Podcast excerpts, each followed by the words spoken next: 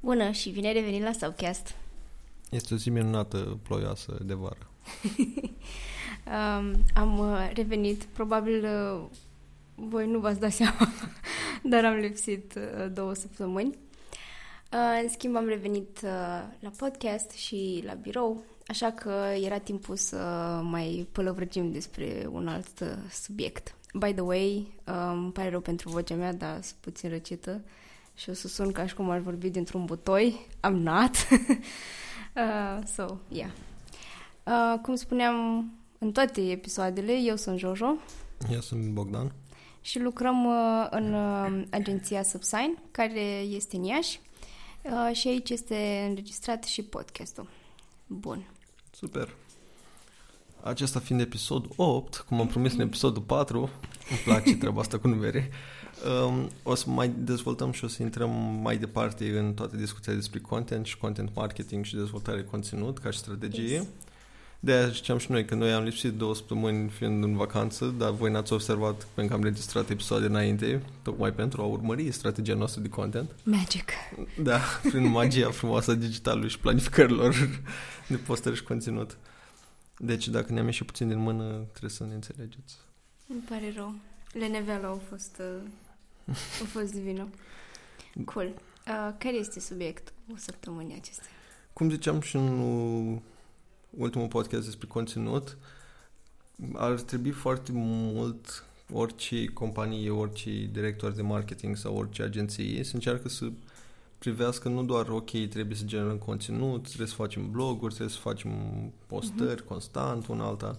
Dar ar trebui să fie foarte mult o schimbare în mentalitate și să înceapă să gândească fiecare companie, indiferent că produce, nu știu, chibriti, pai, orice pahare, trebuie să gândească în ce în ce mai mult ca un publisher în sensul foarte ad literam, adică exact ca o publicație, să încearcă să, gând, să gândească cât mai mult în a genera conținut. Și uh-huh. este un exemplu foarte bun de companie care fac asta chiar de, la începutul ei, și anume este Red Bull, care este prima companie care chiar a deschis o nișă nouă de produse, fiind primele băuturi energizante. By the way, nu mai avem Red Bull. So, da. nu mai primim, dar glumim. Da, exact. Cei la Red Bull vor să ne sponsorizeze, se primește. Și anyway. ei au început din prima... Ok, au făcut un produs nou, dar ei tot timpul au făcut multe alte lucruri pe lângă și menționau pe planul chiar al treilea, al patrulea, că hei, să vindem și energizant. Cred că gen nu încerca să meargă mai departe, știi? Gen să o axa mai mult pe um, experiențele sau acțiunile pe care le fac oamenii atunci uh-huh. când beau energizantul decât uh, pe, energizantul, pe energizantul propriu-zis, știi? Da. Și asta e oarecum chestia care ar trebui să vadă din ce în ce mai mult, pentru că, din nou, oamenii au început să nu, au început să nu mai pese așa de multe de produse pentru că au o varietate așa de mare încât, plus că și diferențele între ele sunt foarte mici. Iar partea aia de, ex, pardon, partea de experiență, de ok, ce mi oferă după sau cum mă face pe mine să mă simt, e mult mai importantă. Ei, discuția care oarecum spurta în anii 60 în marketing și după aia au murit și nu înțeleg exact de ce, e că deși sună foarte ciudat și mulți oameni nu o să creadă din diverse motive, nimeni nu cumpără produsul tău pentru produsul tău. Cumpără pentru povestea în care el a fost ambalată, cumpăr pentru statutul lui social care este oferit de produsul ăla, el nu cumpăr neapărat că îi place un anumit produs. Cumpără că e accesibil, sunt și categorii de produse, depinde de la om la om, care nu interesează, cumpără orice, uh-huh. atât timp cât îți face treaba. Dar în marea majoritate a cazurilor, dacă vrei să ajungi lider de piață sau lucruri genul ăsta, trebuie să-ți dai seama foarte bine care e povestea care spui produsul tău, în ce context o să fie consumat de cine, ce da. spune despre consumatorii tăi. E ca și problema clasică. La un moment dat, și o oficial asta Mercedes. Avea o problemă foarte mare de imagine, pentru că, cum spuneau ei, foarte mulți oameni care sunt mai prost educați, le cumpărau mașina. Da. Asta vine de la ei și o seama că e o problemă foarte mare și s-o chinui mulți să facă asta. Din punctul meu de vedere, toți s-au mutat la BMW și Audi acum. Dar ei nu pare să aibă o problemă cu asta. Dar sunt și situații genul ăsta în care trebuie foarte mult să ai grijă ce spune despre consumatorii tăi. Produsul. Da. Da, da, e cam aceeași chestie și ca un bun de larg consum, unti cum e și Coca-Cola. Gen, um, ei la început, adică dacă te uiți în istoria lor de reclame și așa mai departe, ce au, ce au promovat și ce au creat, sau că s-au foarte mult produs, că ce face, bla bla, și după aia la un moment dat și-au dat seama că ok, it's not worth it anymore, adică să zicem că la ei era nivelul ăla de ok, toată lumea ne știe, știi, dar cum uh-huh. să mhm. facem ca oamenii să consume mai mult, dar fără neapărat să fii, să-i prezint produsul în față, știi? Da.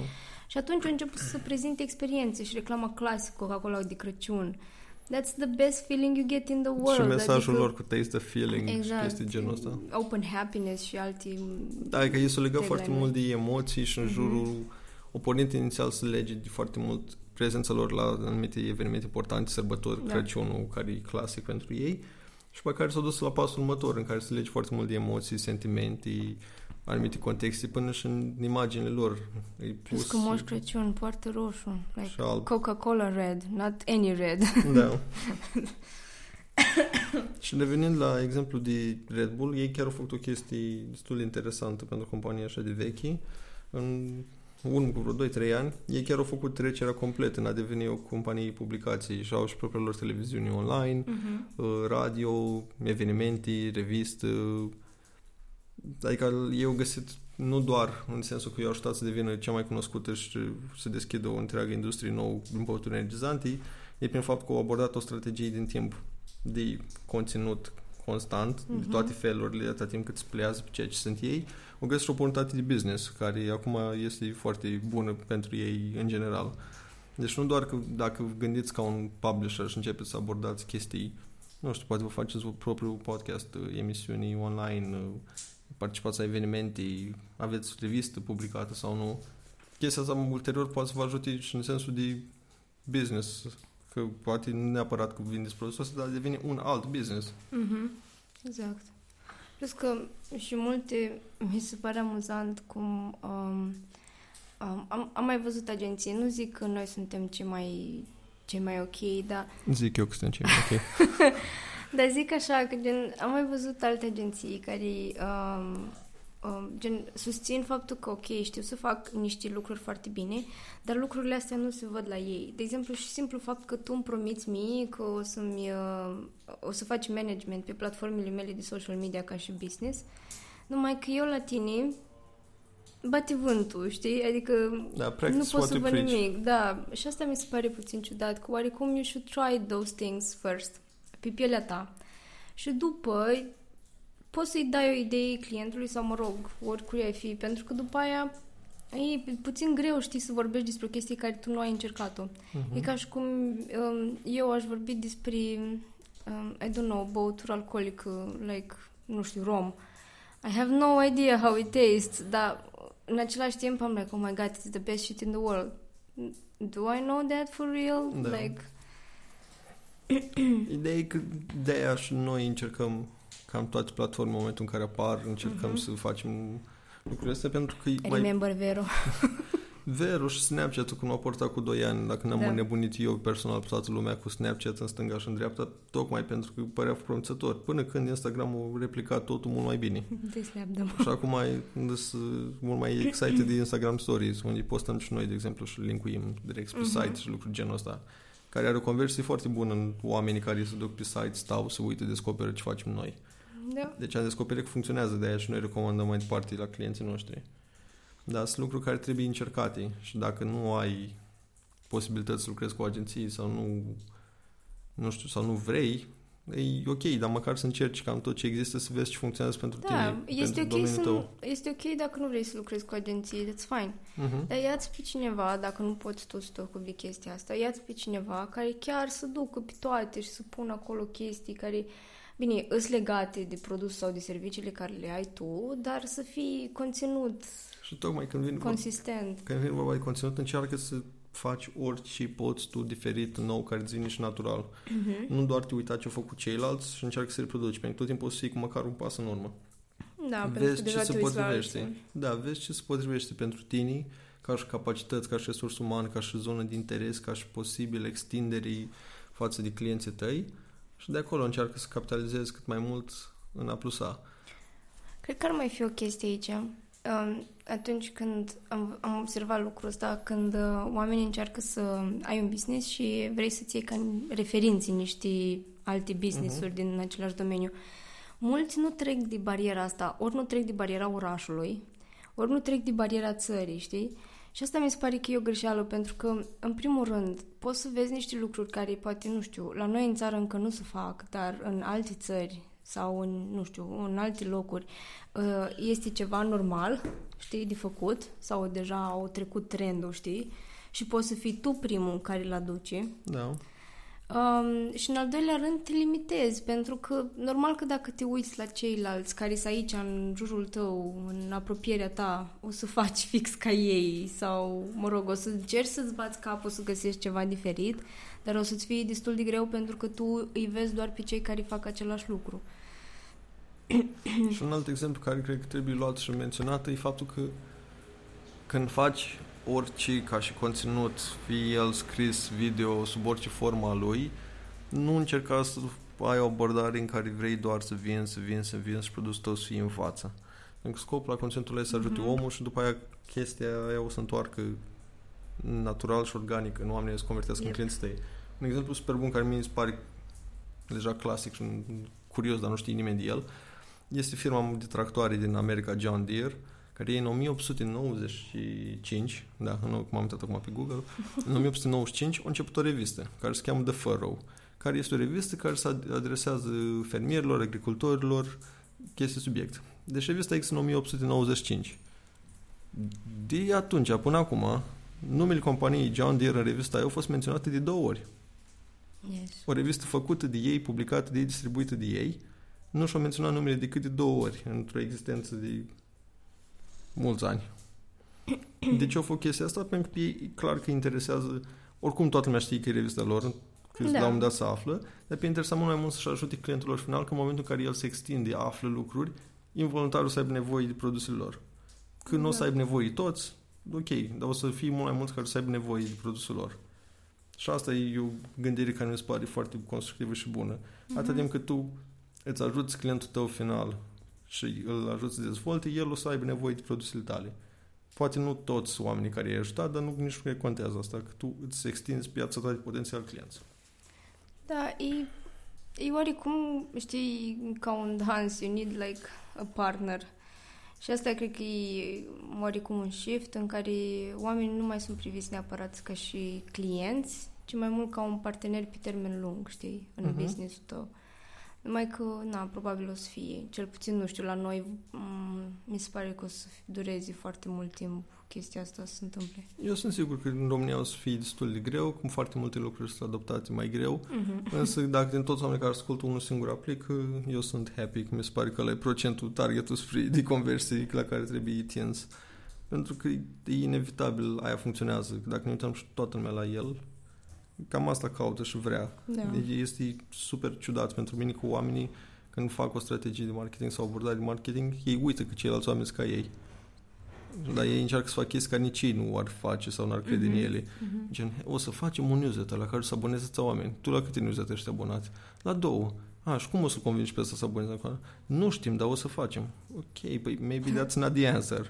Nu știu, oricare altă soluție cu atât mai mult cât e ceva diferit și nou, este perfect. Tot chiar azi râdeam că uh, au început să apară o grămadă de cel în Iași, de flyere și locuri cu sushi. Da. Acum doi ani totul era cu bază de burgeri, da, peste da. tot, în Iași cel puțin. Acum tot e bază de sushi, totul e un trend. Uh-huh. Atâta timp cât tu ești primul și o faci super bine, bravo. Dacă deja ești al cincea locație cu sushi deschisă vara asta, da. pune-se și semn întrebare. Dar dacă ești primul și nu faci bine și vin alții după tine, That's gotta suck. da, de aia zic că e important nu doar neapărat să fii primul, e să fii și bun. Da. Sau măcar să faci lucruri diferite în context. De exemplu, că, uite, un exemplu bun la toate astea de sushi, dacă tot am vorbit despre ele. Toate sunt practic niște mesii puse în centre comerciale la care uh-huh. te mhm. așezi, dai foarte mulți bani pe o ruladă de pești, în esență. Da, cu morez. Dacă ai face un restaurant pe bunii japonez sau de sushi, să-ți oferi o experiență integrată, să da, te simți toată... pe bunii, sure, I'll go there. Dar așa mai este o, o terasă care vinde și burger, și sushi, și cerbre de oțeană. Mai sunt trei insule în mall, două food court-uri. Felicitări, vină și mănâncă sushi. Da. Nu prea, nu, nu, nu asociez că așa funcționează sushi pe mine. Da, e puțin mai greu și tu îți dai seama dacă ar fi conceptul ăla de... Am uitat cum se numește. Da, sushi, știi, pe bandă... Da, da, da, unde plătești și treci acolo. Da, plătești, mănânci cât, cât vrei Da, și gen mâncarea it comes to you, you just sit at the Da, sunt mai table multe și... variațiuni, da. da. That would be something, dacă aș vedea chestia asta. Bine, cre- oare este în București? Este în S-ar București, putea- sigur. Ah, ok. este Mm. și în Cluj. Ah, ok, cool. So, doar noi am mai rămas în urmă. As usual. Yeah.